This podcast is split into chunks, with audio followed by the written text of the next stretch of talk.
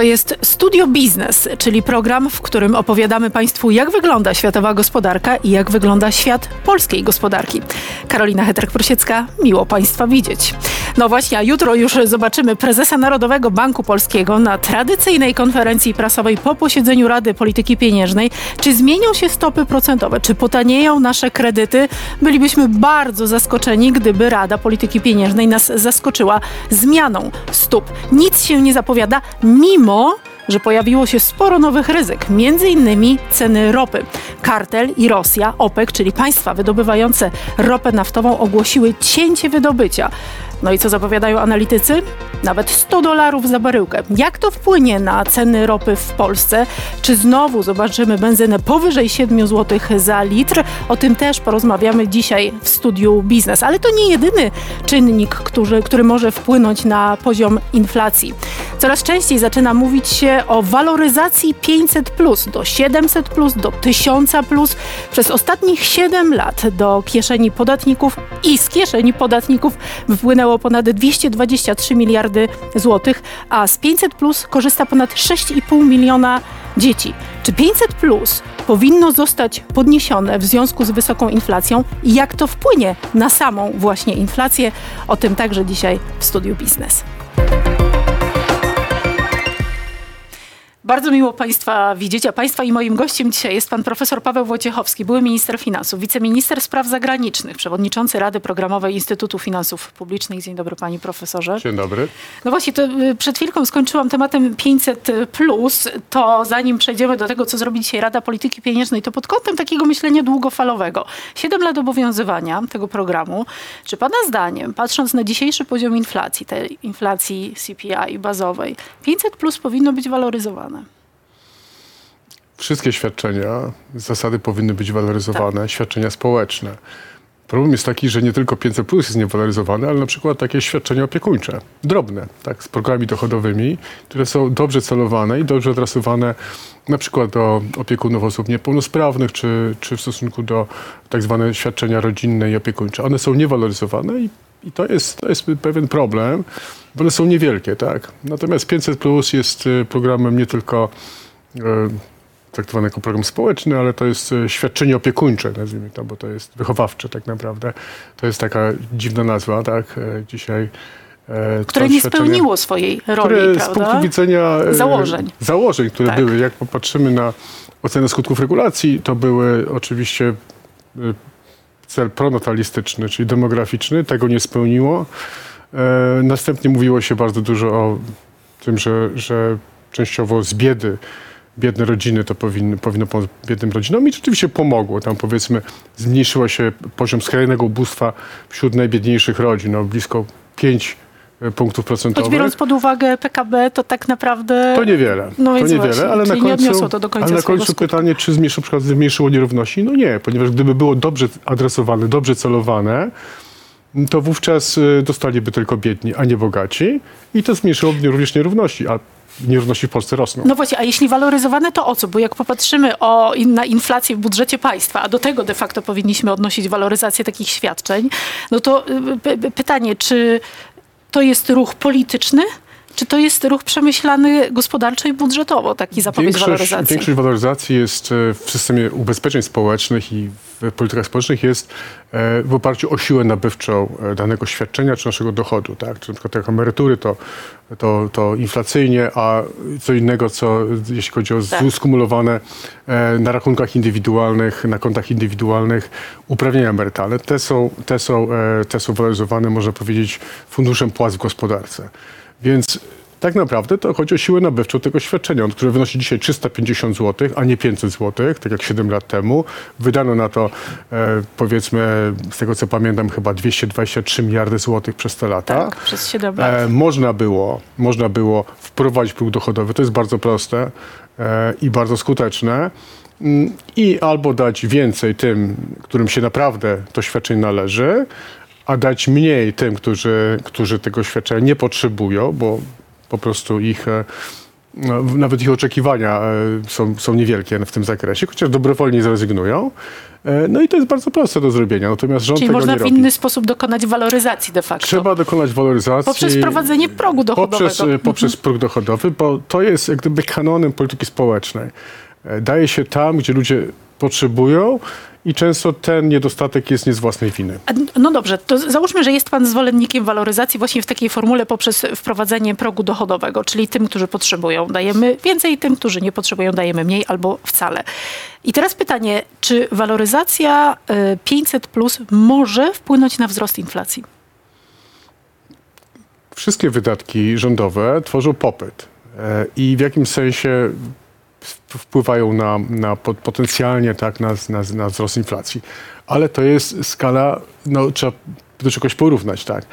E, Tak naprawdę głównym przyczynem e, problemu z inflacją jest to, że mamy tak zwaną lepkość inflacji, czyli uporczywe zjawisko nakręcającej się inflacji poprzez różne spirale. Czy spiralę marżową, firmy podnoszą ceny, czy spiralę płacową, pracownicy żądają wyższej płac, czy wreszcie spiralę polityczną, tak? czyli oczekiwania, że państwo da więcej, czyli te pieniądze nie mają wartości. No Ludzie idą do sklepu i kupują więcej, bo czują, że tak naprawdę ceny im wzrosną. No więc czy to jest mądra decyzja teraz, żeby waloryzować takie świadczenie? Wszelkie nakręcanie jakiejkolwiek spirali, tak, e, oczekiwań e, i właśnie tej uporczywej inflacji, zjawisko uporczywej inflacji jest złą polityką, tak.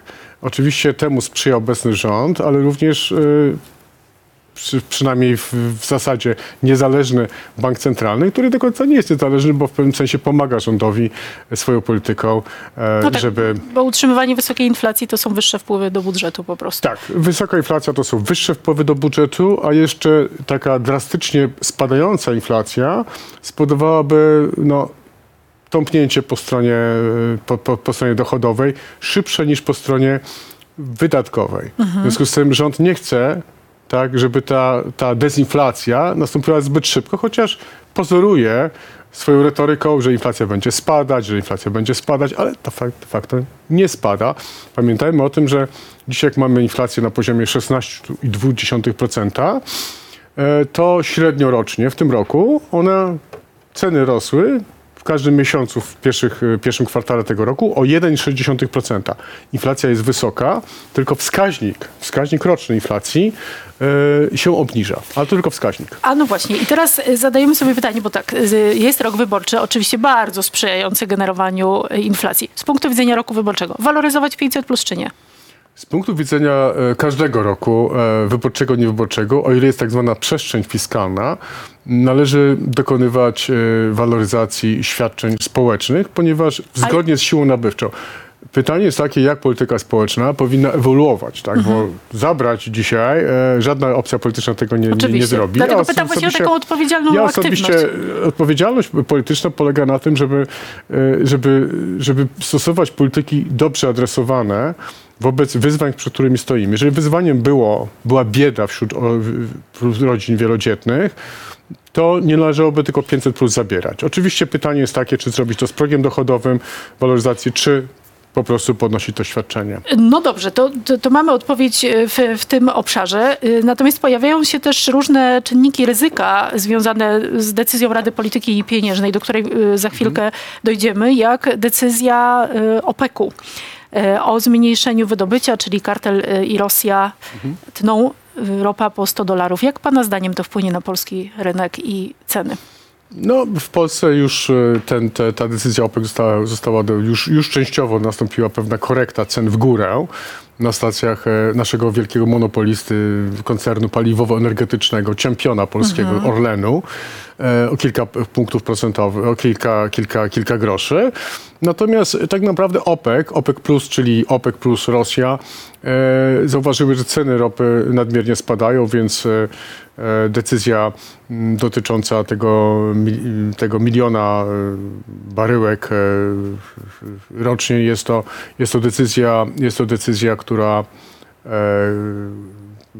to jest decyzja, która ma spowodować e, ograniczenie podaży i utrzymanie tych cen na jakimś poziomie, który jest zadowalający.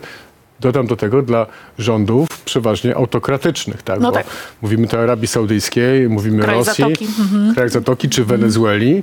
To są wszystko jednak państwa e, niepełne demokracje, no, które korzystają z tego, że mamy stosunkowo wysokie ceny ropy naftowej. Pana zdaniem jest to czynnik proinflacyjny w Polsce, czy raczej w ograniczonym zakresie na, na, razie, na razie to nie, ponieważ, ponieważ te ceny mocno nie wzrosną. Widać już, że to było tylko chwilowe takie podniesienie tych cen, tak. tych No ale cen. nawet do 8% było. No tak, ale to no. już spadło do, do kilku procent. Y, W zasadzie jest taka, mm, z badań wynika, że wszelkie, wszelkie ograniczenie e, podaży, tak, poprzez decyzję e, właśnie OPEC+, e, w przeszłości, jeżeli, one, jeżeli cena ropy wynosiła powyżej 60 dolarów za baryłkę, nie miały specjalnego wpływu. Tak? To, były raczej, to były raczej decyzje obronne, defensywne. E, Po drugiej stronie tego, medal, strony medalu jest Międzynarodowa Agencja e, Energii, e, która również potrafi, jest taki anty-OPEC, potrafi również uwolnić e, Zapasy. zapasy ropy z, ze swoich magazynów i to miało... I zbilansować I to, I to zbilansować. Ja, ja akurat uczestniczyłem w jednej z takich akcji, byłem, pracowałem przy OCD. Miałem okazję akurat wpłynąć e, podczas e, wiosny arabskiej na to, żeby uwolnić te rezerwy i takie uwolnienie rezerw też może nastąpić z drugiej strony. Więc tak naprawdę moim zdaniem mm, tutaj czynniki popyt-podaż będzie, będzie zgrana lekko wpłynie na wzrost ceny ropy chwilowo, potem może będzie spadać, może... Tym bardziej, że tutaj Amerykanie będą bardzo pilnie na to patrzeć, prawda? Bo, bo. Tak, ta decyzja nie, u- nie ułatwia Fedowi Szefowa, funkcjonowania. szefowa, szefowa z skarbu y, y, Janet Yellen, Yellen tak. powiedziała, powiedziała, że to jest kontrowersyjny ruch, e, jak gdyby chroniąc jak gdyby również e, prezydenta Bidena przed, przed, przed taką polityką właśnie walczącą z inflacją.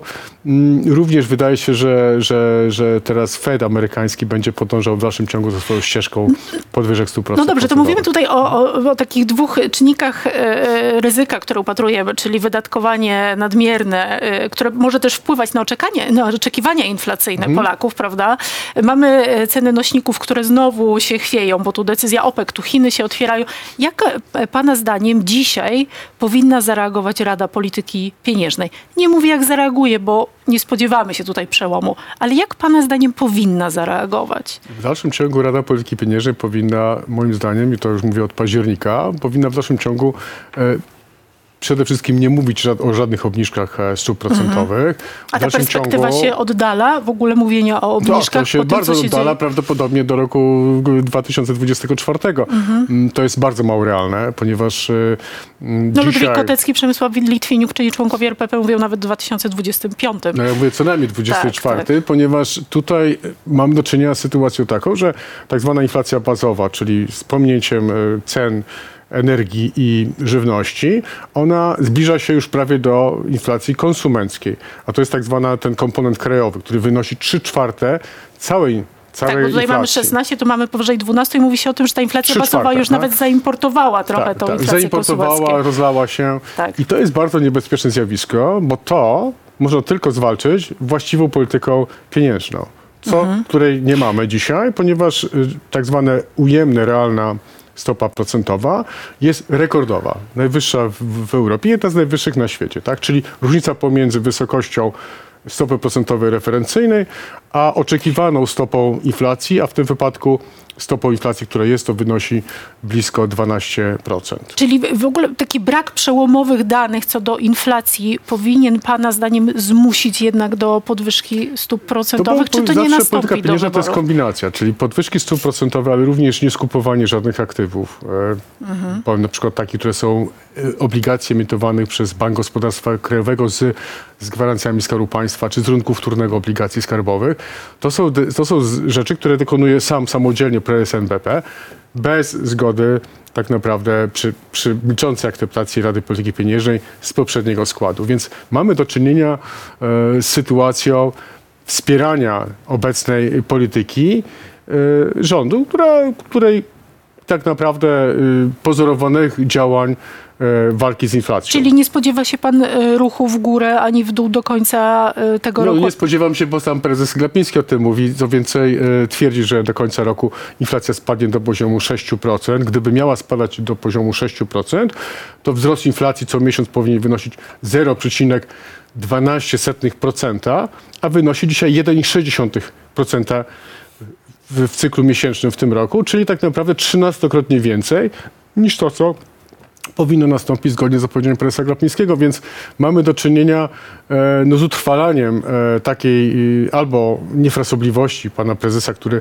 no, nie wie o czym mówi, tak? bo mówi o tym, że ona spadnie do 6%, a nie spadnie, e, to co wynika z prostej kalkulacji matematycznej, zwłaszcza, że albo szklenia rzeczywistości, żeby wpłynąć tak, na ludzi, żeby ludzie myśleli, że inflacja jest niższa, tak? W związku z tym przedsiębiorcy nie będą podnosili cen, ludzie nie będą biegli do sklepu, nie będą tak kupowali i tak dalej, i tak dalej. To albo no to, to, to, to, to nie nastąpi, tak? Bo, bo mamy do, do czynienia z utrwaleniem się tego Ale to inflacji. ciekawe, o czym pan powiedział o przedsiębiorcach, bo, bo pojawia się coraz częściej takie sformułowanie w, w gospodarce globalnej, nie tylko polskiej, greedflation. Tak. Ile jest takiej, takiej właśnie chciwości, już tłumacząc y, z angielskiego, w tej obecnej inflacji, że ponieważ ludzie i tak mają bardzo wysokie oczekiwania inflacyjne, y, inflacja jest uporczywa, jak mówią wszystkie banki Tak. centralne. Ile pana zdaniem w tej inflacji jest tego greedflation, czyli tej takiej chęci podwyższania cen przez przedsiębiorców i takiego zysku nadmiernego? To zależy na którym miejscu cyklu tego, tego u, Mhm. tej uporczywości, tej lepkości tej inflacji się znajdujemy. Z badań, z tego co pamiętam, chyba Oxford to publikował, to wynika, że w pierwszym okresie dwie trzecie przedsiębiorców jednak podnosi swoje ceny, tak, bo zakłada, że inflacja będzie rosła, chroniąc również swoje marsze. I zakładając, że konsumenci pogodzą się z tym, no, będą łykali te wyższe ceny, bo będą mówić i tak inflacja urośnie. E, w przypadku, kiedy nastąpi przegięcie, punkt przegięcia w kierunku tego miękkiego lądowania, które w Polsce nie nastąpi, tak, bo będziemy twarde lądowanie, cały czas mamy twarde lądowanie, to wówczas e, następuje, następuje zejście z marżami i próba y, bardziej racjonalnego zachowania wobec konsumentów. W tym wypadku w Polsce nie mamy takiej sytuacji, ponieważ wyraźnie konsumenci ani nie wierzą rządowi, że tą inflację obniży, ani panu prezesowi Glapińskiemu. W związku z tym mamy utrwalenie się uporczywej inflacji. Ta lepkość powoduje, że wszyscy mają wyższe oczekiwania inflacyjne, wszyscy idą do sklepu. Ja osobiście może nie, nie biegnę dzisiaj, nie kupuję na przykład zapasów alkoholu, ale za chwilę jak zobaczę kolejny wynik, to się zastanowię, czy sobie nie zapełnić, prawda, nie, nie kupić na zapas, tak? Oczywiście nie można kupić na zapas chleba, jajek, ale można kupić alkohol. To jak procentowo pan by to greedflation Dwie zdefiniował trzecie, w polskim, dwie ryn- na polskim trzecie, rynku? w Polsce, normalnie to jest tak, dwie trzecie w Polsce, dwie trzecie to są, to są jak gdyby podnoszenie cen, zanim ta inflacja przyjdzie Mhm. do nas i będę musiał obniżać swoje marże, a jedna trzecia to jest już obniżanie marż. W Polsce w dalszym ciągu się to utrzymuje. Przedsiębiorcy będą w dalszym ciągu, nie wierząc również, że rząd będzie walczył z inflacją, słysząc zapowiedzi również, To że ile- to- za chwilę się jest- pojawią kolejne rozdawnicze Ile to pomysły. jest procent, no właśnie, ile to jest Dwie procentowo trzecie pana co najmniej. Dwie trzecie. Bardzo mało firm e, myśli dzisiaj o obniżaniu cen. Ale dwie trzecie... e, Dwie trzecie, e, dwie trzecie takiego cenotwórstwa Aż tak, wynika, tak? tak, moim zdaniem dzisiaj wynika, dwie trzecie cenotwórstwa wynika z decyzji przedsiębiorców, że tak naprawdę inflacja będzie rosła, my i tak musimy podnosić ceny. To jest I bardzo tak, dużo. I tak konsumenci będą w cudzysłowie łykali te ceny, póki... A jest, a, a, no właśnie, a co mogłoby być takim elementem walki z tym greedflation? Właśnie, i to jest to najistotniejsze. Wiarygodność. Wiarygodność prowadzonej polityki makroekonomicznej przez Narodowy Bank Polski i przez rząd. Tej wiarygodności brakuje, nikt nie wierzy, inflacja jest uporczywa, trwa zaklinanie rzeczywistości, tak jak pan ostatnio wiceminister Soboń mówił, że już za miesiąc e, ceny będą spadały, no to jest kompletnie niewiarygodne.